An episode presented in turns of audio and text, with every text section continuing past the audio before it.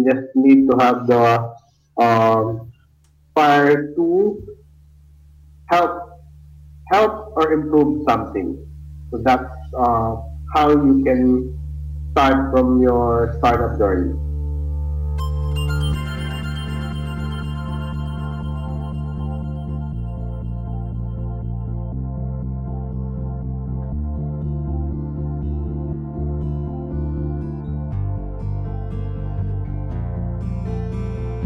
Hello everyone, welcome to the Design Live Show.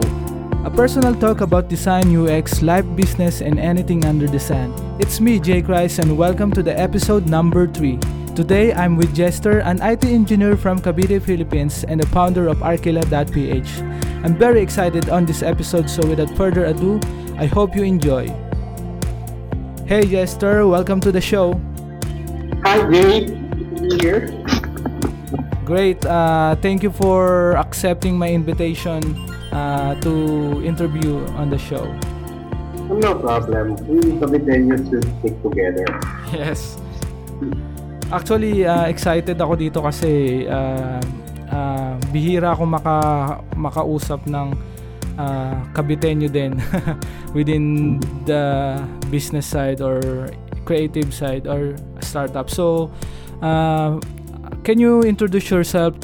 Okay, uh, I'm Dexter Tolosa, founder of Arkila.ph. Uh, I'm a graduate of Bachelor of Computer Science in UP Los Baños.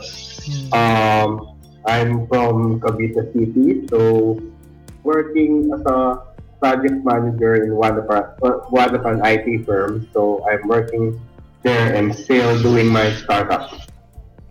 So you're currently working and then uh, currently building your start startup. So kailan to nag-start yung startup mo? Matagal na ba siya?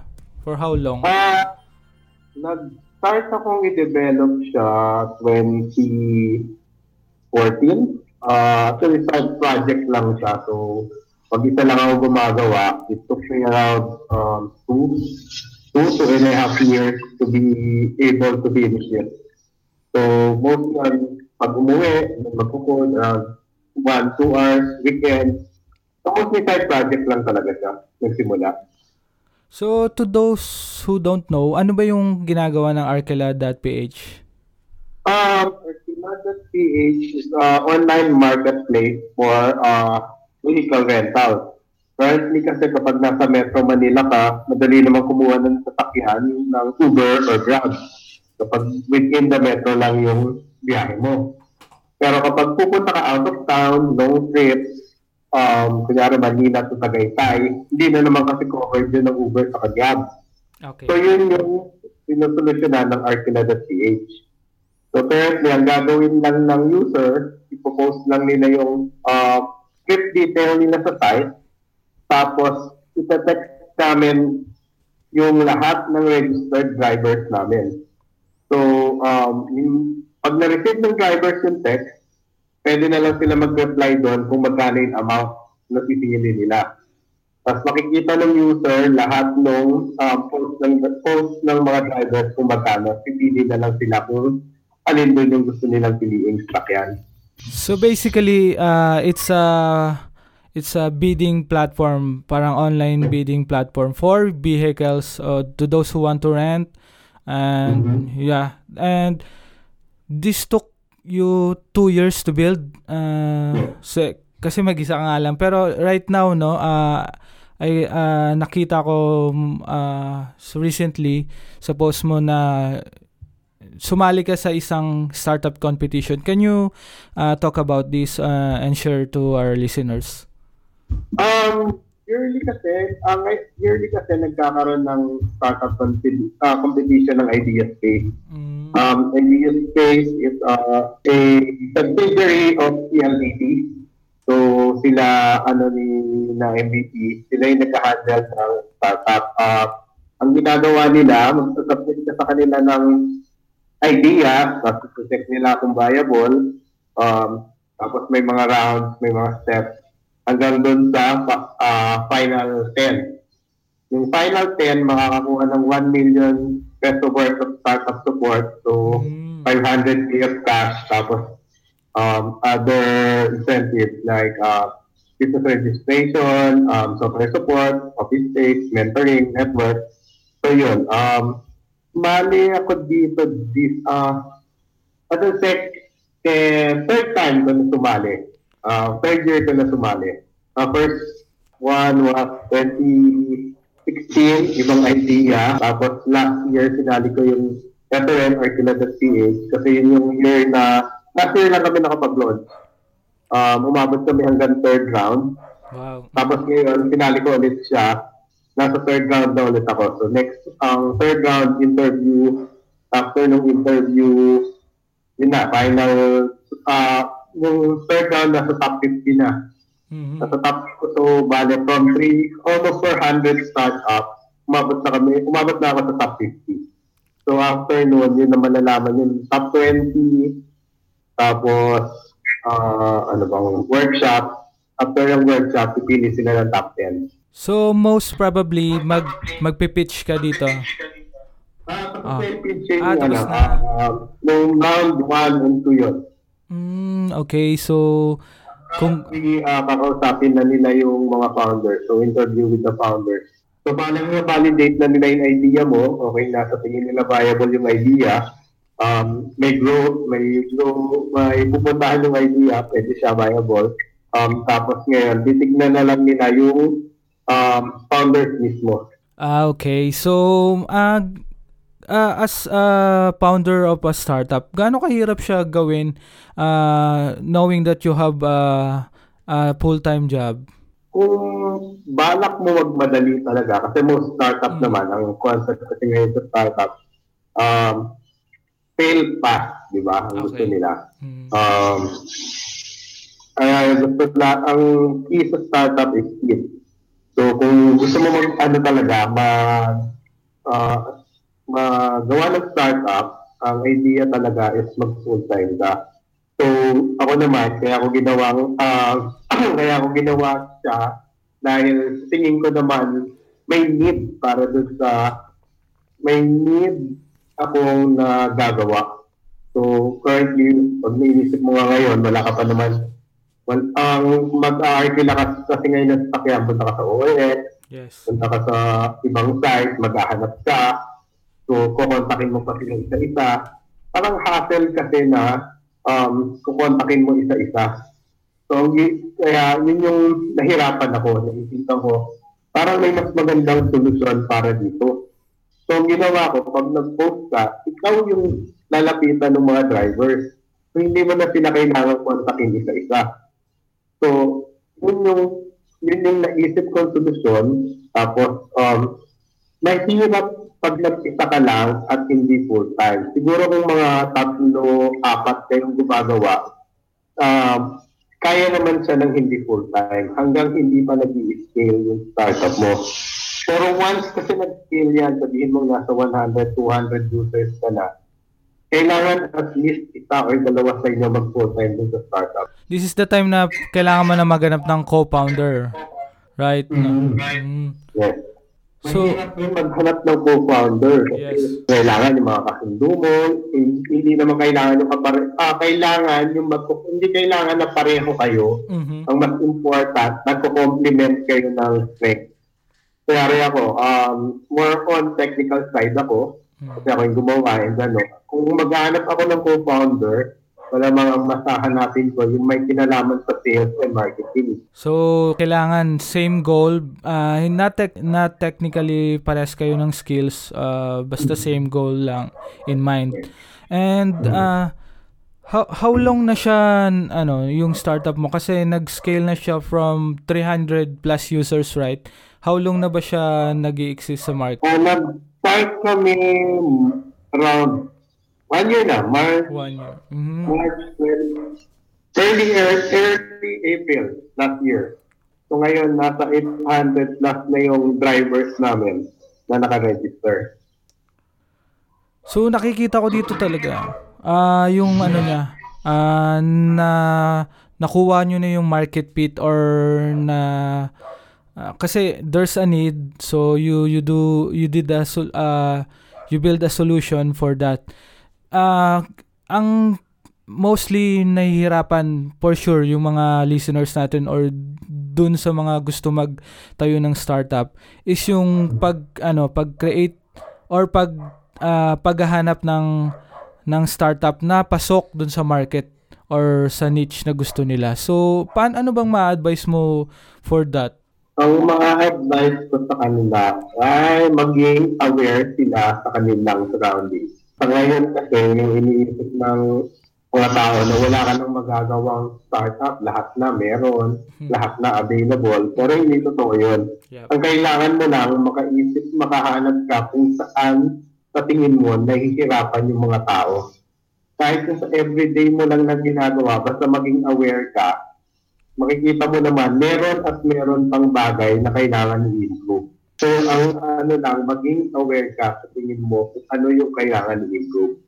So basically uh, being observant lang maging uh, mapag ano mapagmatsyag sa baligid and kasi uh, most of the time talaga uh, hindi na tayo uh, hindi na sila kasi yung environment natin ngayon or yung this time uh, more on sa internet and smartphones sa katutok so uh, minsan uh, cluttered na yung isip or mostly for creative part uh, mahirap din gawin siya talaga so mhm maging ano ka lang eh um, maging open ka lang sa mga idea Mm. Tulad nga ng Arcuna.ph, wala namang masama na maghanap ka ng uh, ng sasakyan sa iba't ibang uh, website na kontakin mo isa-isa. Kaya lang hassle niya.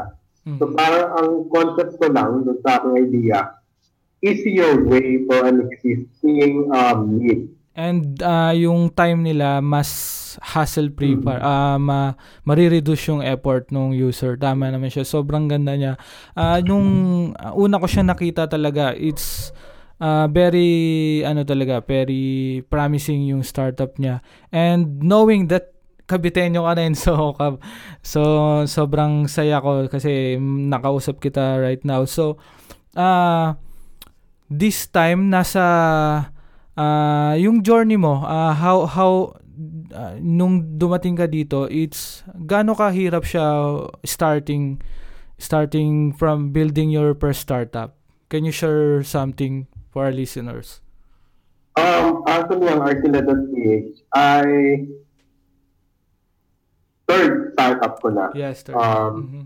So, yung una namin startup, um, it actually uh, it started 2012, I think, uh, idea niya ay uh, finding um, property, uh, uh, component, uh, house for sale, land for sale, via map. So, early 2012, wala pa namang, wala pa namang kung saan. Pag maghahanap ka ng room for rent, kunyari estudyante ka or bagong work ka, bagong lipat mo sa work, kailangan mo maghanap ng uh, ng titirahan mo, ang ginagawa pa rin dati, pupunta ka sulit.com pa sikat nun eh. Pupunta ka sulit.com, search ka ng apartment for rent. Kung makikita mo yung price, tapos yung text lang ng address. Hindi mo makikita kung nasaan siya. Ang ginawa namin noon, map day. So pag punta mo sa, ang pagbukas mo ng website, ang makikita mo agad map tapos doon sa map, nandun sa mga area, makikita mo na sa map sa mga icon ng mga properties for rent. So we developed that around probably 2-3 months kasi tatlo kami noon eh. Mm. Ang naging problem namin sa startup na yun, which is I think most of startup would probably encounter, ay meron ka nga nasusolusyonan, pero wala ka namang um, um, business plan. Wala kang way mm. kung paano ka kikita din sa startup. Mm. So, uh, sabihin na uh, parang after 8 months, uh, 8 months after ng launch namin sa kanya, uh, nakita naman, maraming user, may mga nag-a-add ng uh, property for rent, for sale.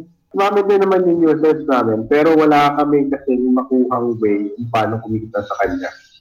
So, um, sinat down namin sa after 8-9 months. Kaya yun, yun yung first experience ko sa startup. So natutunan ko dapat meron kang business plan.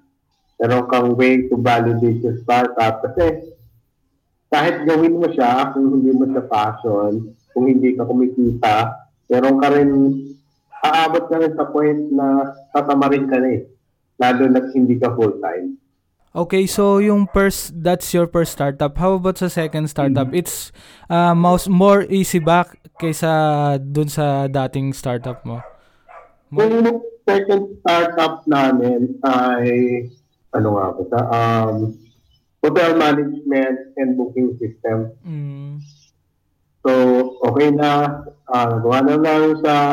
Meron na rin kami business plan kung paano. Ang naging issue naman namin, mahirap siya i-market. So, pupunta ka, pupunta, kukontakin mo lahat ng hotels, eh, tapos explain mo sa kanila yung system mo, ganito nangyayari, paano yung hatian nyo, paano yung uh, inventory system nila, kasi kailangan ng hotels alamin kung sila na yung nagagamit, nagagastos sila eh, for expenses, mga sabon, shampoo, electric bills.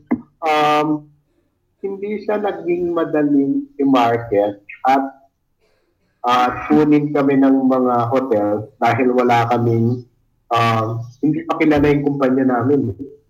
So, ang mga ano nila doon, bakit kami magtitiwala sa iyo? So, yun yung naging barrier namin on uh, on that second startup. So, okay, meron na kami plan. Kapag uh, uh, meron na kami business plan, uh, develop na namin. Pero yung marketing side, yun, wala, wala kasi kaming sales and marketing yun. Tatlo rin kaming technical guys na gumawa. So, yun yung second failure namin na natutunan ko naman na kahit na meron ka ng plan, support lang hindi enough na matapos yung startup at working. Mhm. Wala, siguro less than 50% yun eh. Less than 50% uh, na matapos mo yung startup mo. The harder part would be promoting and sustaining your startup. Ah, okay, so to kung uh, to recap lang, there's three uh, three things that uh, based on your statement, there's three things na they need to consider on starting a uh, startup. Uh, number one is uh, you have to have a business business plan or strong business plan na dapat Mm. kikita yung business. And number two is marketing. Uh, and dapat uh, alam mo i-market yung uh, product mo. And I guess the last part is positioning din kasi uh, they won't trust you or kung meron man investors uh, if you pitch on someone, kailangan position mo yung uh, self mo or your brand uh, as a legit or or expert on that field. Mhm. At, at importante ngayon, um, bago ka mag-develop, may idea ka na, huwag ka agad magsisimulang i-develop yung idea. Kumuha ka mo, i-validate mo muna yung idea. So research, and, uh, mag-research ka, magtanong-tanong ka, magtanong sa mga tao. So, yun, tanong mo dun sa mga tao kung sa tingin nila, kukunin ba nila tong Ah, uh, kung nyari bebenta mo sa tingin ba nila, bibilin ba nila tong ay bibilin ba nila to, gagamitin ba nila tong system mo, pag-dinamit. So, bago ka mag-start, learn to validate first your idea. Okay, validation. So that's the most important thing. For those who are listening, uh, make sure you you do your research before developing any kind of uh, any kind of uh, startup or building building a startup is hard based on the story of a Jester. It's really it's really hard because uh, uh, if we uh, kung titignan natin, sobrang dami ng startup, sobrang dami ring ah, sobrang dami ring ah, compi- competitors but there's always a lot of problems pa din na kailangan natin solusyonan. So ah, that's the number one thing din na kailangan natin i-consider on building a startup. Mhm. That's right. So, most of the time ba, paano yung ano mo, paano yung workflow mo? Kasi you have a regular job, 9 to 5, alright? 9 to 5 uh, job or, and then, uh, paano mo siya nabibuild consistently or iter uh, paano mo siya na re-revise consistently? Ah, uh, ngayon na mag-isa ako, ang ginagawa ko, meron na akong ano naman, na hinahati ko kasi yung, nung nag-start ako, hinati ko naman sa per, per feature. Mm. So, ang target ko within one month, uh, matapos ng isang, isang or dalawang feature na to, so naka-breakdown na yung project ko. So, yun yung scheduling ko. One month, tapos itong feature na to. Next month, eto na. So, mm. kailangan maglagay ka rin ng timeline. Mm. Kung hindi ka kasi magta-timeline, hindi na akong magagawa. Hindi mo siya matatapos. tatama rin na tatama rin ka pag wala kang timeline. So, important mag-set ka rin ng deadline sa sarili mo, sa team mo, para meron kayong sinusundang plan. So that's how to be uh, productive kasi pag walang plan, no? Uh, so, uh, planning is really important uh, in building a startup. Uh, so, you've been on three startup right? And uh, ito na yung third startup mo which is Arkela.ph. And to those who don't know, uh, Gestures is a programmer, tech support, project manager, Parang mostly lahat na technical side no? Nasa uh, ano doon doon ka na talaga siya doon ka na uh, natuon or doon na yung skills mo. Uh, for those uh, for those who like to know kung ano yung mga tools na ginagamit uh, for basic tools lang na ginagamit on building a startup, do you want to share for them? Um, ngayon naman ang ginagamit ko lang uh, dahil yung ginagamit namin sa kumpanya at kinasanayan na I'm using Visual Studio. So pag gamit namin yun sa for development, I'm using Visual Studio, so C Sharp, um, Microsoft.NET, um, JavaScript, uh, Angular. So it's mostly it's mostly Microsoft based. Tapos ang database na ginagamit uh, Microsoft SQL para sa mga tatanong, lahat naman yung may free. Merong um, Microsoft uh, Visual Studio Community Edition, so, ah, Developer Edition, mm. uh, Community. Free lang yun, pwede mong download. Yung MSQ, yung database nila na Microsoft SQL, meron naman silang Microsoft SQL Express. So, free lang rin yun to uh, download. So, much as possible, ang dami namang free free applications ngayon na pwedeng gamitin. Um, kapag nag-edit na ako ng pictures, hindi na ako gumagamit ng Photoshop kasi masyadong malaki. Meron naman din ibang mga application. I'm using um, Ink.net.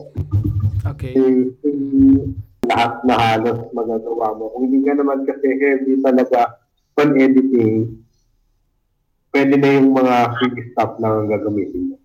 And uh, best part, best part nito kasi uh, libre libre yung mga resources eh yeah. Open sources open source siya. So I think mamomotivate na natin yung mga listener gumawa ng sarili nila. Lalo na mga kabitenyo. Kasi uh, most of uh, ngayon kasi talaga wala akong masyadong nakikita sa or progress ng startup sa Cavite uh, I think you, uh, ikaw lang yung una kong nakausap na nagbi-build ng startup. Meron dito mga uh, design agency or mga small team but uh, knowing that merong gumagawa ng uh, ng software to to uh, to meet the needs or, or ng tao is uh, really really a big factor sa progress ng ng ano natin ng startup scene? Siguro maganda na magkaroon tayo ng parang community natin, pwede natin i-start para para naman makilala rin natin ang isa't isa. Yep, community uh, sana ma-build natin 'yan uh, uh, soon. So so uh, dun sa pag-build mo ng startup, bro, there's uh, there's a lot of parang uh, rap din yung journey kasi uh, hindi lang technical technicalities pati yung uh, gastos din finances. So how do you handle finances? Nung nagde-develop naman kami, uh, wala naman kami halos gastos kasi most yung stock na lang na ginagamit namin eh, sige, Pero ang pinaka kasing important at nagagamit na resource ng mga tao na hindi nila napapansin ay time. Mhm. So yung time mo na na-spend sa paggawa ng project, sa paggawa ng startup mo, should be uh, used in a different way. Uh, mostly kasi nga ngayon, um, gagawin ng mga tao, wala. Mag-Facebook na lang sa isang araw, manood ng Netflix, iFlix. Hindi nila napapansin na nagagamit nila yun sa within 4-6 hours a day na nauubos nila sa paggagawa lang ng mga bagay na hindi productive. So if they can channel it out to be more productive, learn something, I think that's the most uh, important thing that people um, does not put into consideration the proper use of their time. So basically talaga hindi mo naman kailangan ng malaking pera to build it. Tama naman. So uh, thank you for sharing that, bro. And of course, uh, can you in, ano, can you invite them kung meron man uh, uh, invite them to to know more about Arkila.ph and your project. Once again, lalo na sa lalapit ng summer, sa mga gusto mag-outing dyan, na wala pang sasakyan, na gusto mag-hiram, uh, post nyo lang po details nyo sa, uh, post nyo lang yung trip details nyo sa http arkila.ph. So, libre lang po ang pag-post. Uh, post nyo lang yung details nyo. Kami na magpo-contact dun sa drivers. Tapos, ipopost ng mga drivers yung kanilang bid. Makikita nyo naman yung mga bid ng mga drivers, yung kanilang sasakyan. So, at the end of the, pag may nakita na kayong gusto nyo sasakyan, piliin nyo na lang, tapos i-contact na namin yung driver. Ganun lang kadali ang pag-arkila ng sasakyan sa arkila.ph. So, for those who are listener, that's arkila.ph. A-R-K-I-L-A.ph. So, try to, ano, uh, kaila, uh, gamitin siya. So, very useful for, for any, any adventure you like or any journey. So, uh, any last word, bro, for our listeners? For those who aspire to build their startup, uh, uh, what can you advise them in your, uh, in your personal way? Um, para sa mga gusto mag-startup, don't be afraid to try. Don't be afraid to fail. Um, you can learn a lot from failing. Uh, uh, ideas are everywhere. You just need to be aware.